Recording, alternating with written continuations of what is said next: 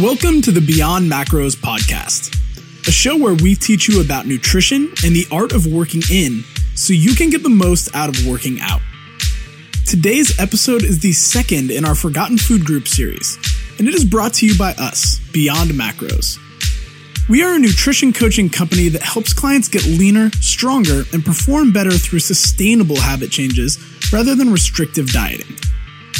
We keep a low client-to-coach ratio by design, which is why we are currently on a short wait list. But if you are interested in learning more about our programs and getting in line for a coach at the start of the new year, you can set up a meeting with me by sending a message to Matt at BeyondMacros.com. In the meantime, you can join our free macro counting mini course in the show notes at BeyondMacros.com/20. That's the number 20. If you're like me, you love everything about mushrooms. The way they look, the way they taste, the savory mouthfeel they lend to a dish.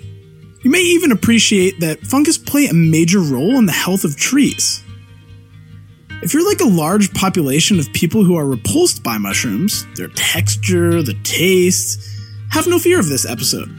You can still benefit from the magical power of mushrooms. And I've brought on Jeff Chilton, a mushroom expert and owner of Namex, which stands for North American Medicinal Mushroom Extracts, to teach us about these fun fungi. Let's start with some mushroom anatomy so you appreciate the parts and life cycle of a mushroom. It all starts out in nature with spores being disseminated. These spores, when they land on a suitable food source, and that might be in the ground, it might be in wood, but mushrooms are recyclers. That's what they do. They get out there. They're part of this ecology of microorganisms. And you know, what a lot of people don't understand is the air that we breathe is absolutely thick with spores, with bacteria, with all sorts of different microorganisms. It's like a soup. So especially in mushroom season, there's going to be like billions and billions and billions of spores floating through the air. We're breathing them. As long as we're not like inside a enclosed space that's full of these things, you know, we've got the ability to deal with that. That's just part of life. So everything starts out with a spore. The spores will germinate at one point, and they will germinate into a very fine filament. And that fine filament we call a hyphae. When we have multiple hyphae come together, they will fuse. And when you have a bunch of these hyphae fusing together, they will be forming a network. That network is then called a mycelium. So the mycelium is a network of hyphae that has initially been created by spores germinating and coming together. That mycelium will spread out in the ground, in the wood, will spread out, and it will amass nutrients. And it does that by secreting enzymes. The enzymes will break down some of the different materials that it happens to be growing on. They will break that down, and then they will reabsorb it back in a simpler form. So this is what's going on with mycelium. It is essentially spreading out there, and as long as it's got new nutrients that it can move into, because it's basically into its substrate. As long as it's got new nutrients, it will continue to grow. Mycelium is not forever. Mycelium, if it runs out of food, it will stop growing and die. And then it becomes part of the cycle in terms of it will start to break down with all the bacteria and other things that will be attacking it. But as long as it has new nutrient to move into, it will just sit there and it will just keep going as far as it can go. So the mycelium is growing, it's amassing nutrients, and then when the conditions are right, which is for us in the Pacific Northwest, when the conditions are right, like it starts to rain, the temperature drops, mushrooms will start to form from that mycelium. They won't form every year. It depends on how much nutrient the mycelium has absorbed, but interestingly enough, and this is how mushrooms work, is that if you've got this mycelium and it's still got food, that mushroom will come up in the same spot every year. I know that was a nice long anatomy lesson for you. So here Jeff recaps pretty succinctly the life cycle and anatomy of fungus. So we've got the spore germinating into hyphae, germinating and the hyphae coming together into a network called mycelium. The mycelium, when the environment is right, will produce a mushroom. As the mushroom matures, the cap will open up, the gills will start to produce spores, the spores will drop and float out into the environment, and that essentially is the beginning and the end of this cycle. So that is the life cycle of this organism. If you've ever been to a grocery store or pizza shop, you know that mushrooms are edible. What you probably haven't been exposed to is that there are more magical power to mushrooms than just the expansive self-exploration effects that psilocybin mushrooms can provide. Mushrooms are actually a nutritional powerhouse. The profile nutritionally, for example, shiitake is 20% protein. The button mushroom is 35% protein. Wow. So different mushroom species have a completely different nutritional profile. But I think what we would say more than anything else is that mushrooms are high in the carbohydrate end of things, a lot of which are going to be the beta-glucans, which is really good, and a lot of which is going to be fiber, which is also very good. Mushrooms, because of a compound called chitin, which they have maybe 5 or 10% of, and it helps to it adds structure to the cell wall, which actually allows a mushroom to stand up. So they have chitin in their cell walls, and that binds up some of the protein, some of the carbohydrates. So that also means that they are high in fiber. So a lot of this goes right through our digestive, through the stomach, right into our intestines, which is where they are primarily absorbed and digested, and the fibers down there as well as feeding our microbiome. So a mushroom could be considered in terms of nutritional value. I would say it's average amount of protein, a good amount of high quality amino acids, high in carbs, but not your starchy carbs. We're talking here about sort of good carbs in terms of the beta glucans. And they've also got mannitol. Fat is about a normal content, somewhere around 7% on average. And this is mostly in linoleic acid, which is 75% unsaturated fat in a mushroom.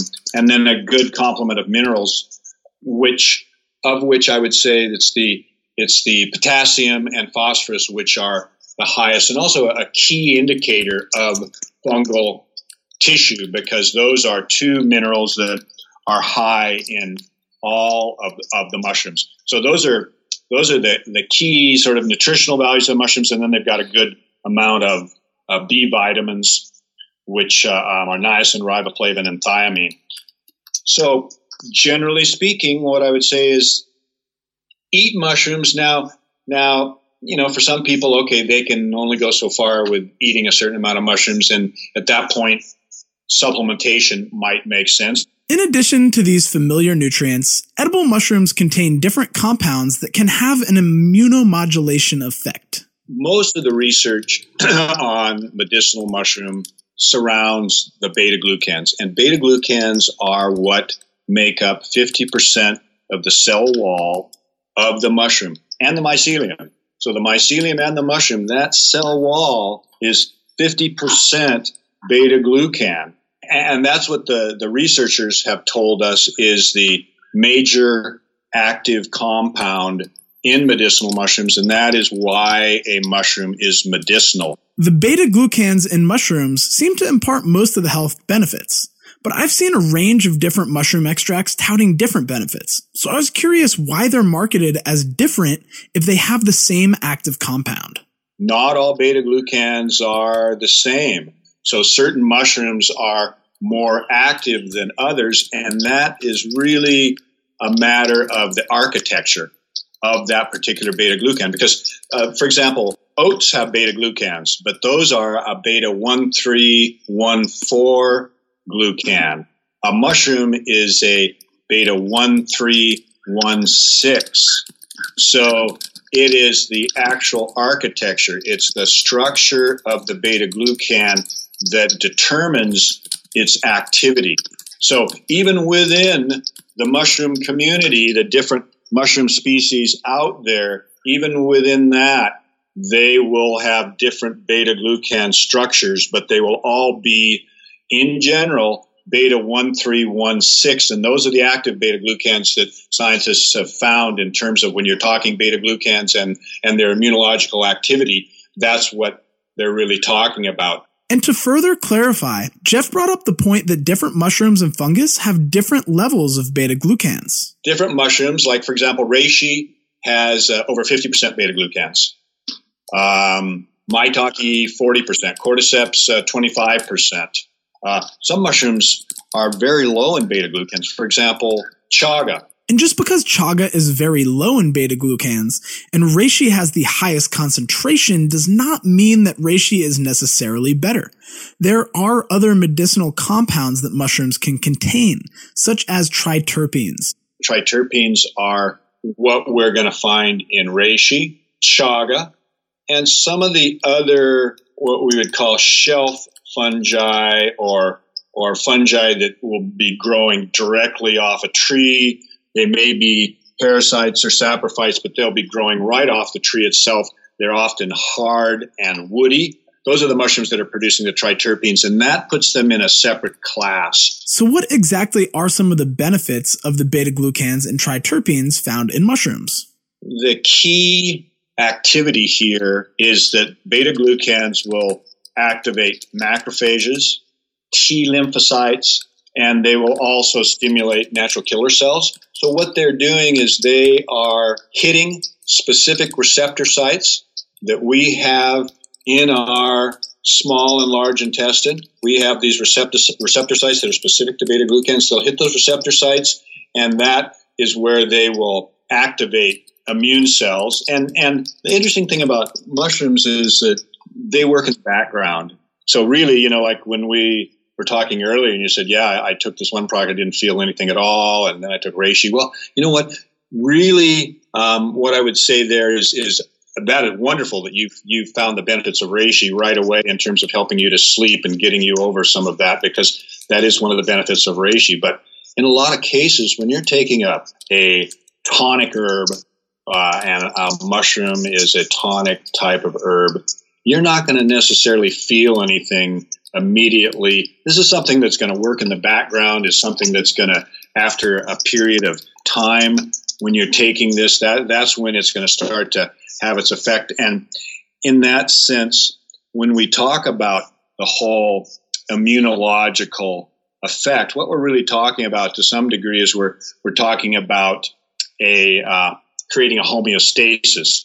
So getting our body into a point where there is more balance, more harmony. And so this immunomodulation is what they call it. It's really almost a foundation for preventive medicine. And that's how I think mushrooms should be looked at in general, is this is something that is working more as prevention than anything else. And I think that's really the key here. This makes total sense to me. I've taken mushroom extracts in the past, and often the labels will have claims like sleep better. Or common with the cordyceps mushrooms, I'll see claims like boost energy and performance. What Jeff is saying, however, is that mushrooms are adaptogenic in the sense that they will bring us back to homeostasis, or a strong baseline. Triterpenes are an interesting compound as well. Jeff told me that the essential oils that give pine sap its distinct smell are terpenes. They have an antimicrobial and antiviral property, as well as being beneficial for the liver. But they also have one awesome benefit. The other thing with the triterpenes, too, is triterpenes are also utilized because they have direct cytotoxic activity when it comes to anti-tumor activity. So that's the other area where research has demonstrated that chaga was a folk remedy for cancer.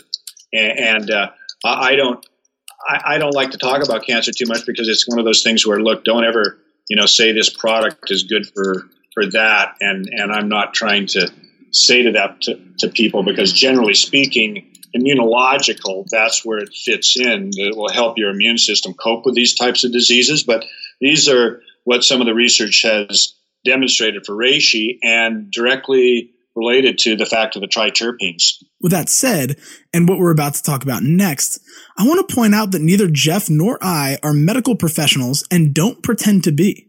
You should absolutely consult a medical practitioner for any diseases and before starting any new supplements.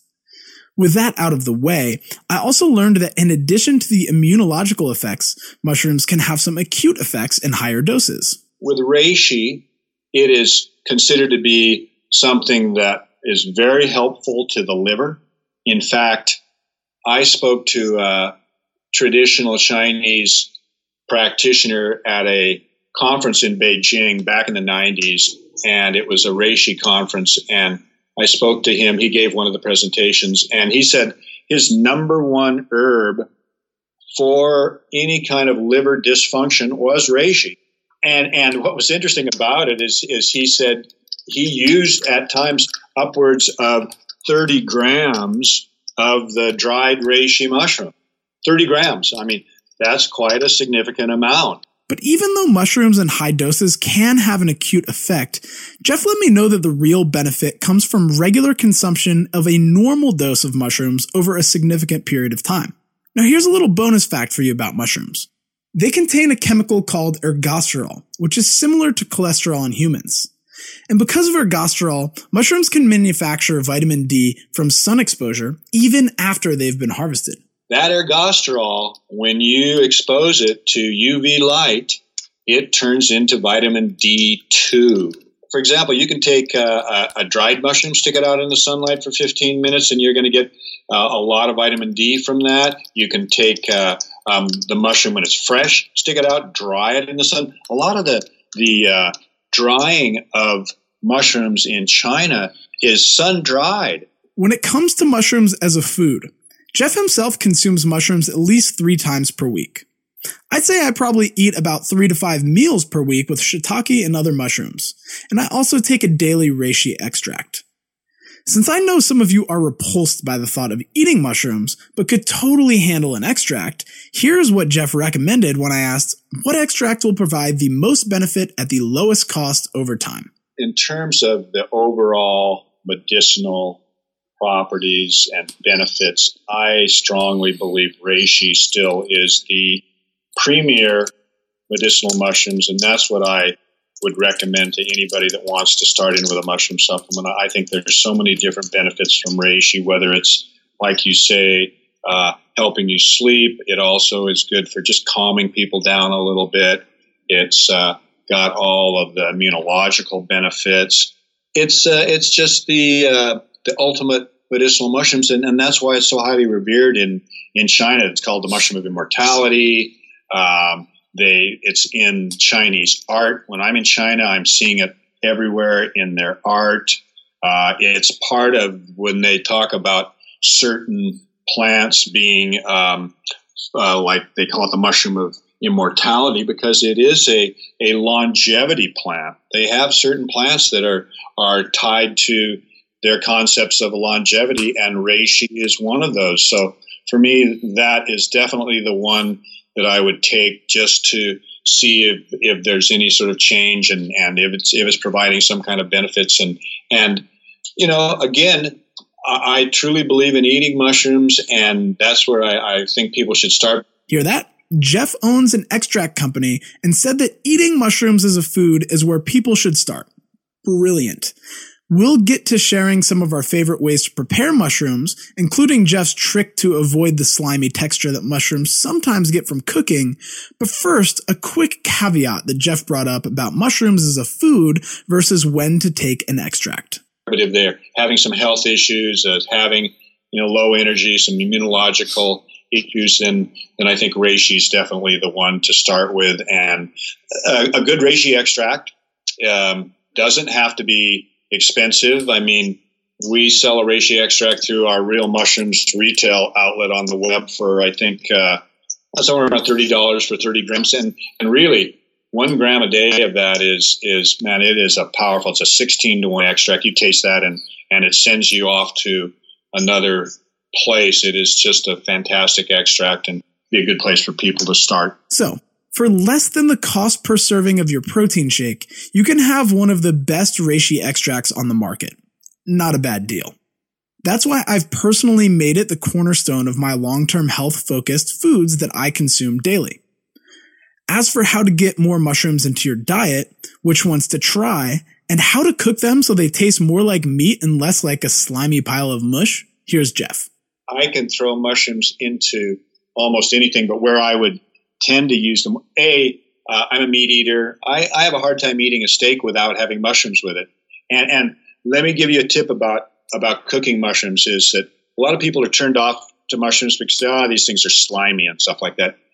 The problem is that people do not cook them on high heat. You need to cook a mushroom on high heat. Get some oil in your pan, or butter. I just cook mine in butter. I throw them into a hot pan. I fry them up really good, and I like to brown them on both sides so that I don't slice them too thin. Don't slice them too thin. Maybe slice them about, a 1/4 inch thick or something like that. Hot pan, brown them on both sides, cook them longer rather than shorter, and give them a little bit of salt and pepper. And, they're delicious on their own, but I will cook mushrooms up with every steak dinner I have. I'll work them into a stir fry. I'll work them into an omelet. You can literally put them in almost anything. Mushrooms are also amazing for pasta sauces. You can even get mushrooms into sweet dishes. No joke. I make a mushroom hot cacao with my reishi extract almost every day. You can also throw it into smoothies, and it also mixes really well into oatmeal or muesli for all of you in Australia. I'll mix oats, reishi extract, cinnamon, cardamom, sliced fruit, and sometimes a little honey or even dates, and it is awesome. In addition to shiitake, Jeff was pretty passionate about some Japanese mushrooms as well. I love enoki. You bust up those packages of enoki. There are all these noodle, like long stem, small cap. You bust them up, you throw them into a hot wok or pan and fry them up just like noodles. Throw whatever you want on top of them. And a lot of those other mushrooms grown the Japanese way where they have a longer stem and a smaller cap. I like that method of cultivation. I like eating mushrooms that way. They're easy to prepare. Don't have to really do much slicing and dicing. And so, it's those are all the different ways that I eat mushrooms. And again, I eat mushrooms 3-4 times a week. That's just part of my diet. And that's, to me, it's just a wonderful food. It's a food that everybody should put into their diet. Now that you have more than a few ideas about how to work mushrooms into your meal mix, check out what's available at your local market and give 1 or 2 of these suggestions a try this week. Let me know what you liked or didn't like. For more information on Jeff and his medicinal mushroom extracts, you can check out his site Namex, Nammex.com. His extracts are also available for sale online at realmushrooms.com.